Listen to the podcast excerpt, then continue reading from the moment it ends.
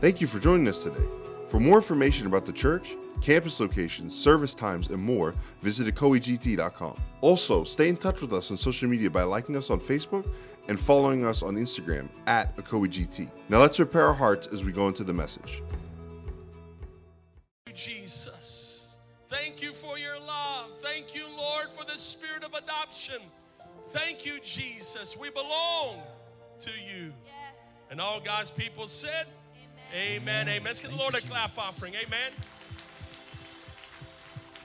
Bless the Lord. You may be seated. Thank you, GT Worship.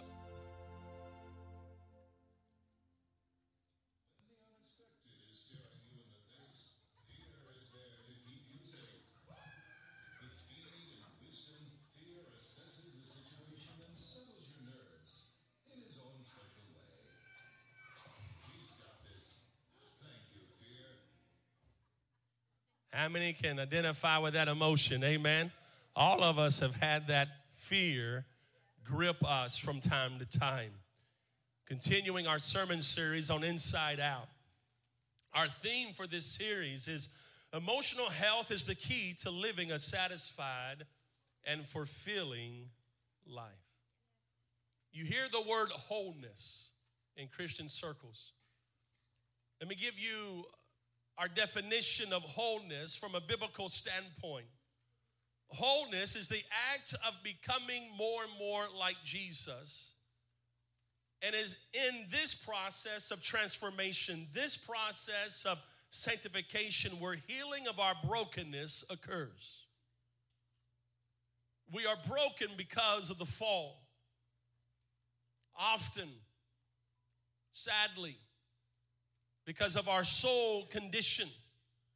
We act out of that brokenness. We act out of that hurt. We act out of that pain. We act out of that fear. We act out of that anger. And often it keeps us, it keeps us from God's best. We're taking the college students through a book, Healthy Emotions, and the author says something to this degree that you cannot grow spiritually if you stay unhealthy emotionally. There's a lot of truth to that.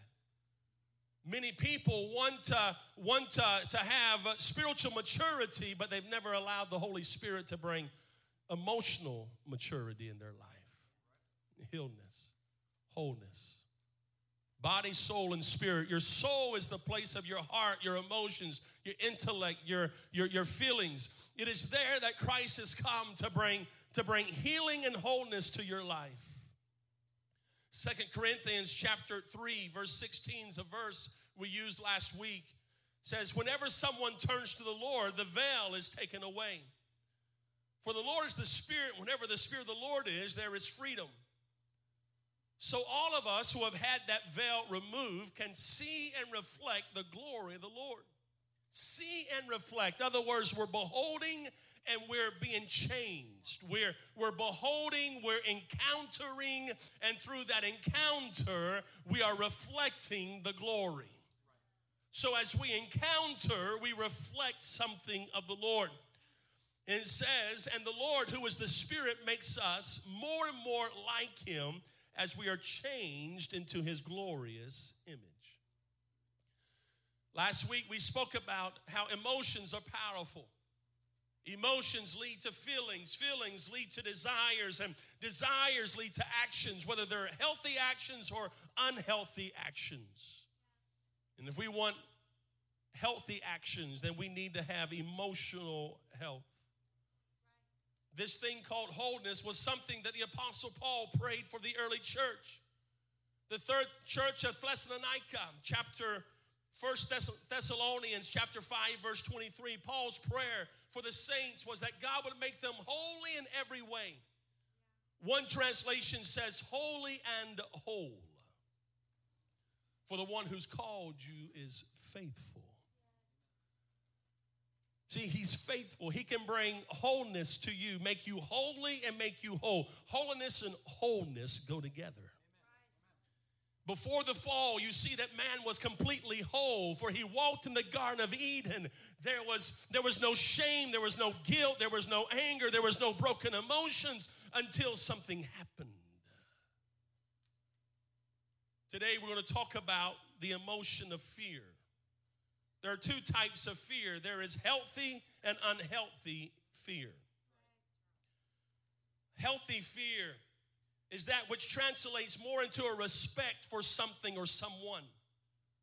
It's what we call healthy fear. It's a fear that teaches boundaries, a fear that respects certain things so as not to act foolish. In the Old Testament, the book of Chronicles, Second Chronicles 17.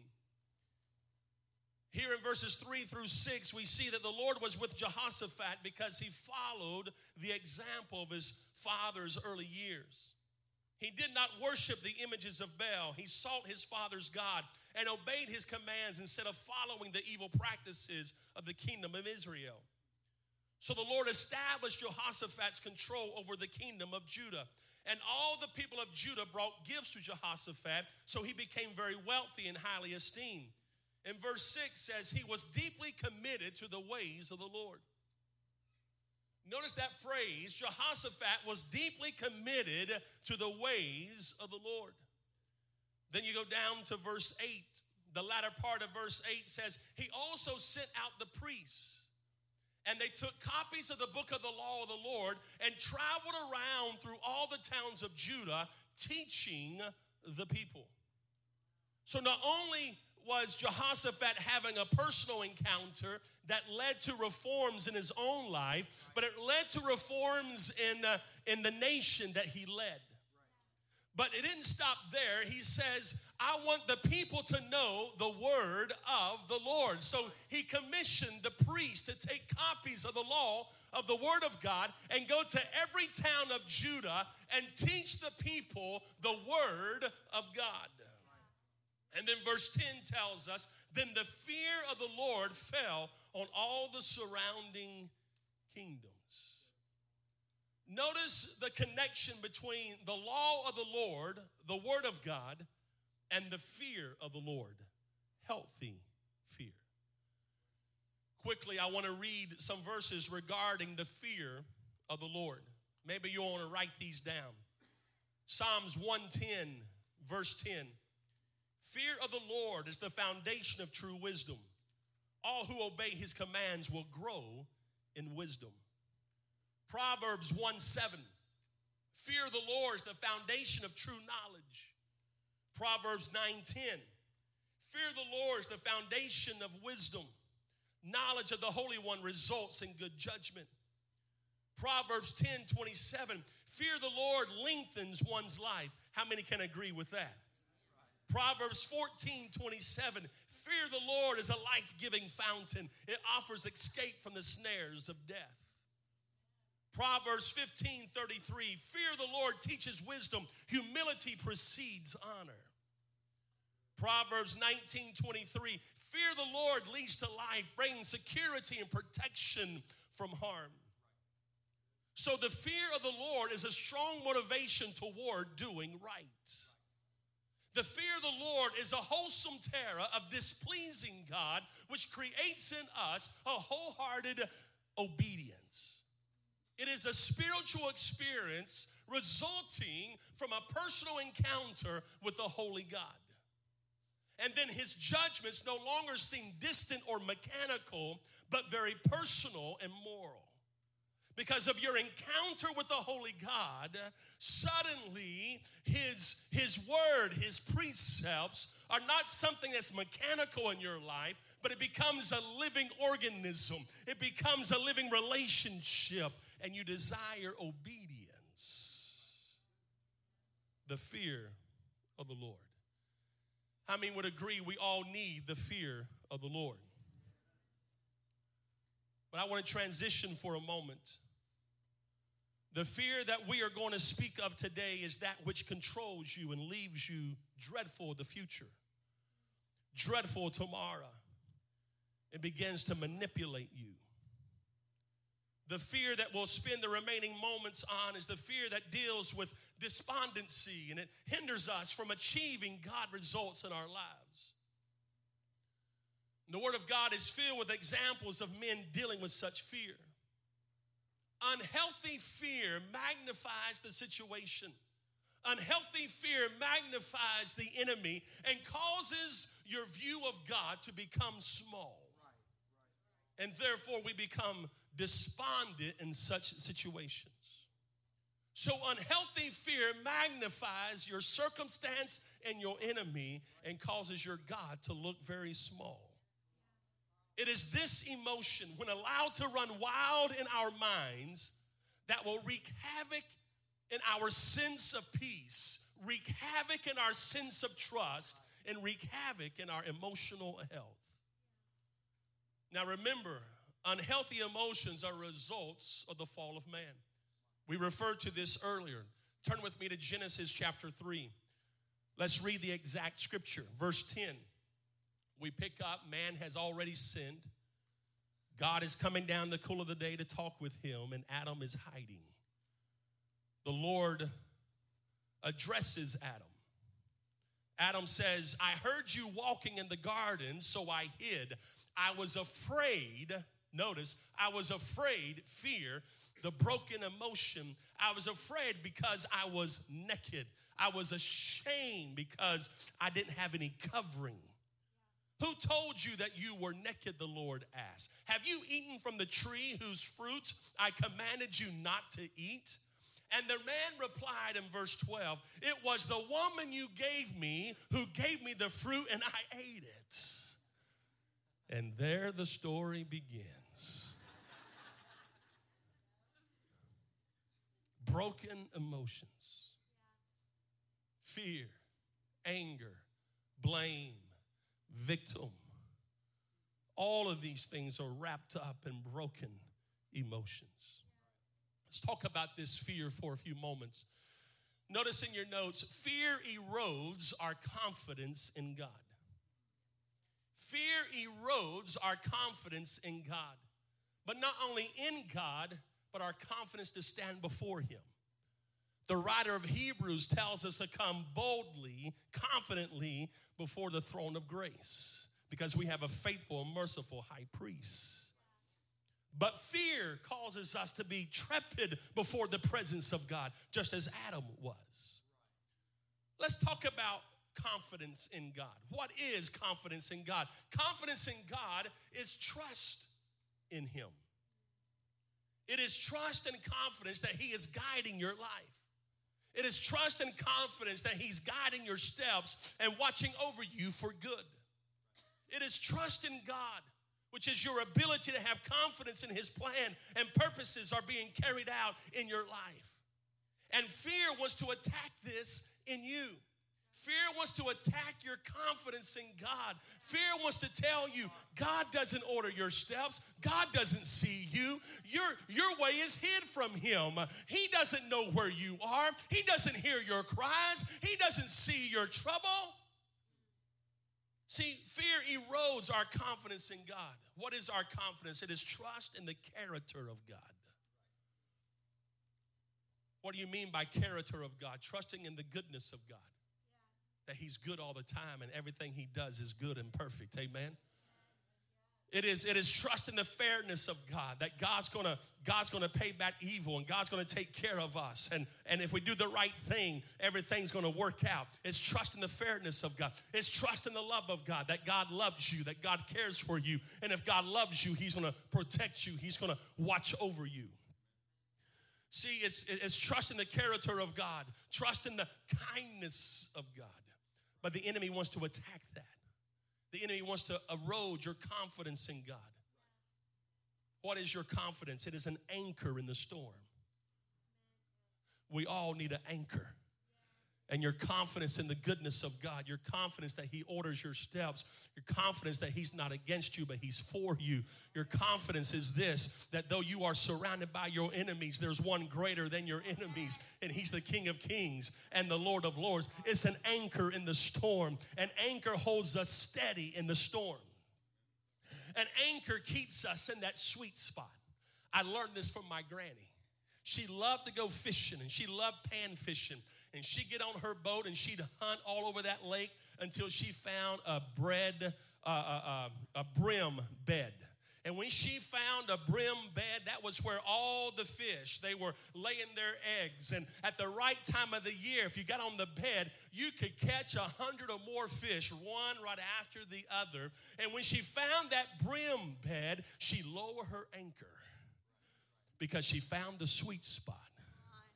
Hear me, church. Confidence in God is like an anchor. It'll keep you in that sweet spot. It'll keep you in that place of favor. It'll keep you in that place where you know God is for you. God's working on you. He's working in you, and He's going to keep you. Somebody give Him praise.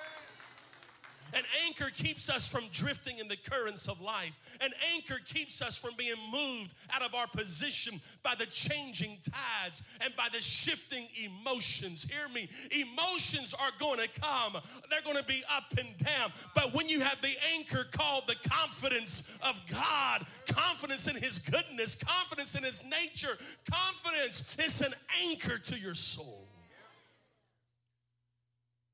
The enemy trying to use fear to erode your confidence, erode your confidence in God. When I think of that word erode, I think of to slowly chip away. Think of a hammer and a chisel. I think of that, that phrase to lose grip. I think of a mudslide. The unrelenting rain slowly erodes away the topsoil until the soil loses grip and the mudslide happens. See, unchecked fear will erode your confidence in the Lord. And your confidence in God is your anchor. And the enemy wants nothing more than to destroy that which anchors you, that which holds you, that which sustains you. Allow me to read Isaiah 43, verses 1 and following for a moment. I want you to see what your confidence lies in. But now, O Jacob, listen to the Lord who created you. O Israel, the one who formed you says, Do not be afraid, for I have ransomed you. I've called you by name. You are mine. When you go through deep waters, I will be with you. When you go through rivers of difficulty, you will not drown. When you walk through the fire of oppression, you will not be burned up the flames will not consume you. For I am the Lord your God, the Holy One of Israel your Savior. Don't be afraid. Why? Because I've created you, I've called you, you belong to me. You'll go through some deep waters, but guess what? I will be right there with you. When you go through rivers of difficulty, you will not drown. When you walk through fires of oppression, you will not burn up, and the flames will not kindle upon you, they will not consume you because He's our God. That's where our confidence lies. Notice the last phrase of verse 4 You are honored, and I love you. Some of us need to hear that today. The Spirit of the Lord says, I love you. Spirit of God says, I love you. You are loved of God. Fear will cause you to question that love. Fear will cause you to question the anchor, your confidence in God. Fear will erode away at that confidence. Notice what fear does fear paralyzes. Turn with me to Psalm 143, verse 4. Psalm 143, verse 4. We're going to look at this psalm, this verse. Later on, towards the end, we're going to come back to Psalm 143. The psalmist says, I'm losing all hope. I am paralyzed with fear. Many of us can identify with that verse. I'm paralyzed with fear. See, fear will paralyze you, you'll get stuck. Fear will cause you to get stuck. A. The King James uses the word overwhelmed, and the Hebrew word is translated as weak. And the idea is being stuck in the middle. It means to faint, to hide oneself. You're stuck in the middle and you can't move. You're stuck in the middle and you can't seem to break out. You're stuck in the middle and it seems like you're seized and paralyzed by fear. Anybody ever felt like you've been stuck in the middle of something? You've been stuck in the middle of that fear and that fear paralyzes you. That fear holds you. That fear seizes upon you. And you cannot move. Unchecked fear causes a person to be unable to move because they're scared, they're fearful of what might happen. And the enemy wants you to get stuck, doesn't want you to move because he wants to keep you in the wilderness of unbelief and lack of faith. Because then he keeps you paralyzed and unable to move forward. But God's calling you to move forward. God's calling you not to be stuck, not to be there in the middle. God's calling you to go forward in the name of Jesus. Write this under C. When we're paralyzed by fear, we do not act in faith. We do not act in faith. Go into the Old Testament again to the book of Numbers, chapter 13. Numbers 13, we see the story the Israelites, the spies, they've gone to spy out the land. Now they're coming back to give their report to Moses and Aaron and to the leaders of Israel. We pick up in verse 25 of Numbers 13. After exploring the land for 40 days, the men returned. They returned to Moses and Aaron, the whole community of Israel, Kadesh in the wilderness of Paran. And they reported to the whole community what they had seen and showed them the fruit that they had taken from the land. This was their report to Moses. We entered the land you sent us to explore. It is indeed a bountiful country, a land flowing with milk and honey. Here's the kind of fruit it produces. But the people living there are powerful, and their towns are large and fortified. We even saw giants there and the descendants of Anak. Notice what fear does. Fear will not only affect you, it'll affect those around you. Fear will cause you to minimize the good things of God and to maximize the powers of the enemy. It will cause your circumstances to be magnified and the abilities of your God to diminish. We entered the land you sent us to explore. It is indeed a bountiful country, but the people living there are powerful. I told you a few weeks ago I'm working on a sermon. Your butt's too big right there. There it is. Your butt is too big. God, I know you want to work in my life, but I know you want to do this, but I, I, I know you're for me, but I know, God, you've got a plan and a purpose, but see that that's what happens. Fear begins to grip, fear begins to seize us, and we don't act in faith. So they began to say, Caleb, Caleb tried to quiet the people as they stood before Moses. Let's go up at once, take the land. We certainly can conquer it. But the other men who had explored the land with him disagreed. We cannot go up against them, they're stronger than we are. They spread this bad report about the land among the Israelites. Now look at verse 33. We even saw giants there, the descendants of Anak. Next to them, we felt like grasshoppers, and that's why they thought of us too. Wow. See, the enemy wants uncontrolled fear to grip your life because fear will paralyze you. God's called you to the promise. God's called you to, to greatness. God's called you to something more than what you've experienced. But fear will cause you to remain where you are. Fear will hem you in. You'll feel overwhelmed. You'll feel like you're in the middle and you can't break loose. But I'm here to declare somebody's about to break loose. Somebody's about to break out. Somebody's about to experience their breakthrough. God's going to deliver you and set you free in the name of Jesus. Somebody give him praise. Now, notice what fear does. The third thing fear creates doubts. Notice there at Numbers 14. Verse 1 Then the whole community began weeping aloud. They all cried all night. Their voices rose in a great chorus, a protest against Moses and Aaron. If only we had died in Egypt, even here in the wilderness. Why is the Lord taking us to this country only to have us die in battle? Our wives and our little ones will be carried off as plunder. Wouldn't it be better for us to return to Egypt? Then they plotted among themselves, let's choose a new leader and go back to Egypt. Unchecked fear will cause you to doubt God's ability. It will cause you to doubt God's ability.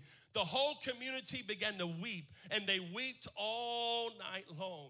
Then they rose in a great chorus in protest against Moses and Aaron. If only we had died in Egypt or even in the wilderness. They're questioning God's ability to carry them through to the promise. I remind you of all that they had experienced, all the provision, all the miracles. But fear eroded their confidence in God. They began to question God's direction. Fear will do that. Why is the Lord taking us to this country only to have us die in battle? And then notice the next step what fear does. It always deals with ifs, never impossibilities. It always deals with extremes. Our wives and our children will be killed and they'll be taken captives and they'll have to become slaves. See, uncontrolled fear does that. It runs wild, it paralyzes you, it'll cause you to doubt God's direction. See, write this it'll cause you to doubt God's provision. Then they plotted among themselves let's choose a new leader and go back to Egypt. Moses is not qualified. Moses does not have the leadership skills to get us to where we need to go. So let's find a new leader and let's go back to Egypt. They're doubting God's provision. This is very important. Write this under D. Fear calls into question one's position and one's calling. Fear calls into question one's position and one's calling they had forgotten that they were the called of God. God had chosen them. They forgot their position and they forgot the Lord told them, I've already given you the land of promise. They forgot that their destiny was the promised land. So, so they fear will cause you to forget your position and your calling. And this is exactly where the enemy wants you to be. And the reason is he wants to keep you wandering in the wilderness when God has called you to the promised land. Unchecked fear will erode your confidence in God. Unchecked fear will paralyze you. Unchecked fear will cause you to doubt God. So let's spend the next few minutes talking about how do you check fear. Let's go back to Psalm 143 for a moment we find a powerful remedy to unchecked fear. We learn from David's life. Again, we pick up in verse 4 I'm losing all hope. I'm paralyzed with fear. You see his state. Now let's see the remedy. I remember the days of old. I ponder all your great works and I think about all you have done. I lift my hands to you in prayer. I thirst for you as parched land thirsts for rain. Come quickly, Lord. Answer me, for my depression deepens. Don't turn away from me, or I will die. Let me hear all of your unfailing love and each morning, for I am trusting you. Show me where to walk, for I give myself to you. Rescue me from my enemies, Lord. I run to you to hide me. Teach me to do your will, for you are my God. May your gracious spirit lead me forward on a firm footing. For the glory of your name, O Lord, preserve my life. Because of your faithfulness, bring me out of this distress. In your unfailing love, silence all my enemies and destroy all my foes, for I am your servant. We're going to talk about how do you check unchecked fears. David remembered begin to remember, begin to call back what God's already done in your life. When fear tries to seize you, when fear tries to erode your confidence, when fear tries to paralyze you, remind yourself how the Lord answered your prayer yesterday. Remind yourself of the miracle He did. Remind yourself how He's brought you out, what He's already done. Remember what God has done for you. He said, I ponder and I think. Now, notice, then He says, I lift my hands in prayer. Ooh, nothing confuses the enemy like you worshiping the God in the midst of the battle. See, the enemy, he thinks that when you are seized with fear, you should be paralyzed. When you're seized with fear, your, your confidence in God should be eroded. When you are seized with fear, you should begin to doubt the promises of God. So when you begin to lift your hands in worship, you begin to lift your hands in prayer, you begin to declare, I trust in you, Lord. It confuses your enemy because he thinks he's got you, because he's causing fear to dominate dominate. But hear me in the midst of that broken emotion, lift your hands toward heaven and begin to worship God, for He is for you and not against you. Somebody give Him praise. Notice what he does. He lifts his hands in prayer and worship, and then he declares, See his trust in God. Now, notice what he says Show me where to walk, God. I give myself to you. I run to you to hide me. Teach me to do your will. Lead me, Lord. All of these things say, I trust you, God. I trust you, God. Oh, fear may be raging, but I trust you. My thoughts may be out of control, but I bring my thoughts to the captivity of Jesus Christ right now. I plead the blood. I declare the promise. I stand upon the word and I lift my hands and I worship and I declare, I trust the Lord. Finally, the last thing, write this David said, I am your servant. He recognized his hand, his life was in the hands of God, that he belonged to the Lord, that the Lord was in the control. How do you check fear? Remember the past blessings and faithfulness of God. Begin to worship God. Lift your hands in praise to the Lord. He brought you out before, He'll bring you out again. Pursue His presence, thirst for the living God. Then declare you trust in Him. Ask the Lord where He wants you to walk, what He wants you to do, how He desires you to act. Declare your trust by giving yourself to Him afresh and anew. Resist the temptation to turn against God. Resist the temptation to go back to Egypt and declare, Lord, I'm here. I'm trusting you. I'm like Job. Though you slay me, yet will I trust you, Lord. Though I walk through the valley of the shadow of death, I'll fear no evil, for you are with me. You anoint my head with oil, and my cup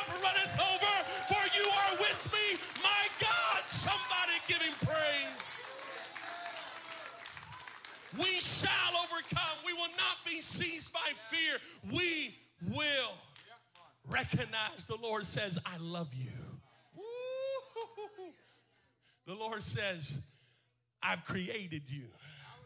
He says, I called you by name. You may go through the water, but guess what? I'll be with you. You may go through the fire, but guess what? It won't kindle upon you. You may go through the trial, the circumstance, but you're not going to be destroyed. You may be cast down, but you're not destroyed. I'll yet praise him for the help of his countenance. I may be going through the difficulty right now. Fear may try to seize my mind, but I will trust in the Lord, for he is good. His mercies are new every morning, and great is his faithfulness. Somebody give him praise. Father, I thank you right now for your word. I thank you, Jesus. Lord, we all deal with fear, unhealthy fear from time to time. And Lord, it's not that we deal with it that demonstrates our lack of faith, it's what we do when we're dealing with the fear. And Lord, we want to be like King David. When he felt paralyzed, he began to remember, he began to recall, he began to ponder and think about the good things. He began to think about how, when he was that shepherd boy, how you would come and visit him, commune with him. And as a shepherd boy, when the bear came to attack the, the fold, you gave him the courage to strike that bear down. He began to recall when he was a shepherd boy. He began to recall that when the lion came to attack the sheepfold, that he had the courage to come against that lion and to slash his throat and to destroy that lion. He began to recall as a shepherd boy one day, as he's tending his father's sheep, his brother runs and says, Hurry, there's a man there, there's a prophet in the house, and they're calling for you. He began to remember as he walked into that house he walked in that house, Samuel looked upon him, uh, and the anointing of God filled that room. And then he took that oil and he began to anoint the head of this shepherd boy, and he anointed him to be the king of Israel. He remembered how everybody looked at him as a shepherd, but God saw a king. He remembered how Saul, mad king, was chasing him, throwing spears at him, but each time the Lord protected him as he began to recall the mercies of God, he began to recall how the Lord governed his life, how the Lord began to order his steps, how the Lord protected him. He began to lift his hands, he began to worship, he began to sing, he began to declare, I trust you, Lord. Order my steps, direct my path.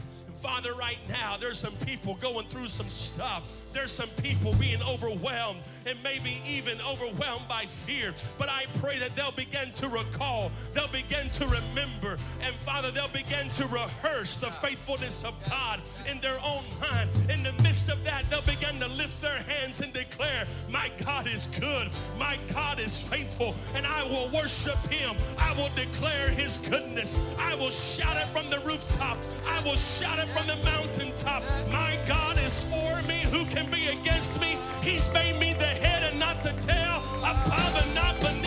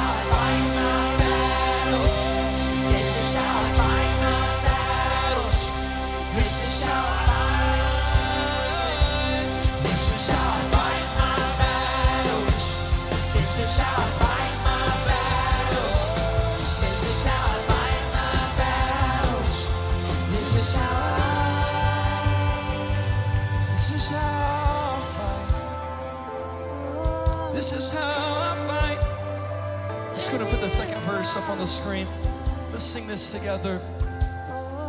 In the valley, I know that you're with me. In the valley, I know that you're with me. And surely your goodness and your mercy follows me. So my weapons are praise and thanksgiving. This is how I fight my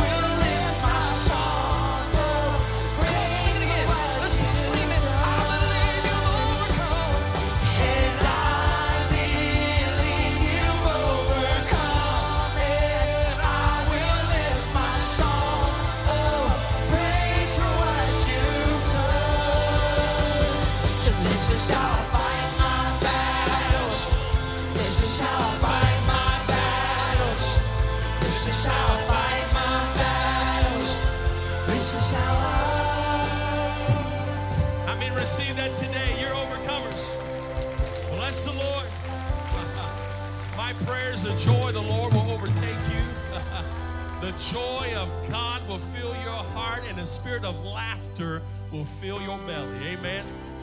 I pray that the joy of the Lord will be your strength. Do not allow the enemy. Do not allow the enemy to steal your victory. Realize, realize how we check unchecked fear. We remember the good things he's already done. We lift our hands in prayerful worship. We declare you are faithful, you are good. We say audibly, I will trust you, Father. I will trust you. Though things around me may be a whirlwind, though things around me may be turned upside down, I trust you. You are his servant. God takes care of what belongs to him.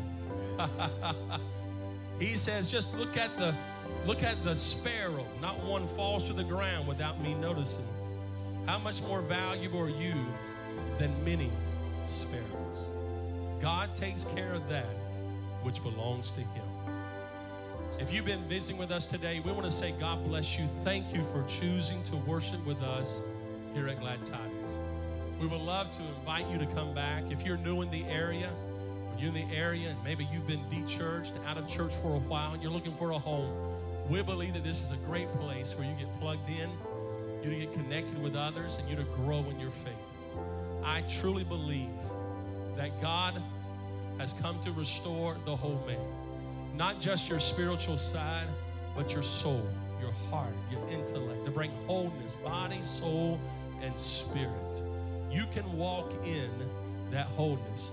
As you engage the presence of God, you begin to reflect the glory of God. And the Spirit of God, who is the Spirit of freedom, begins to, to, to cause the likeness of Jesus to be formed in you. And that's where wholeness happens. So if you're visiting with us, got a special gift to give you, please stop by the Next Steps table. We would love to greet you, meet you, and to give you a special gift. If not, come back at our next appointed time. Wednesday night is going to be a great time. Family night, always wonderful. God's got a word. May the presence of God the Father, His Son Jesus Christ, and the fellowship of the Holy Spirit be with you all. Being confident of this very thing, that he who hath begun a good work in you will perform it to the day of Jesus Christ. A good work, he'll perform his work, his work of restoration, his work of transformation. He will continue that until his son, Jesus Christ, returns. Walk in restoration. May the wind be gently upon your back. May the sun shine upon your face. May God our Father turn his countenance toward you, and may the grace of our Lord and Savior Jesus Christ be with you all. I now bless you. Name of God the Father, God the Son, God the Holy Spirit. God bless you. Thank you. Have a great day. If you would like continued prayer, there'll be some prayer partners up here praying with you. Myself and my wife remain up front. If you like special prayer, please come forward.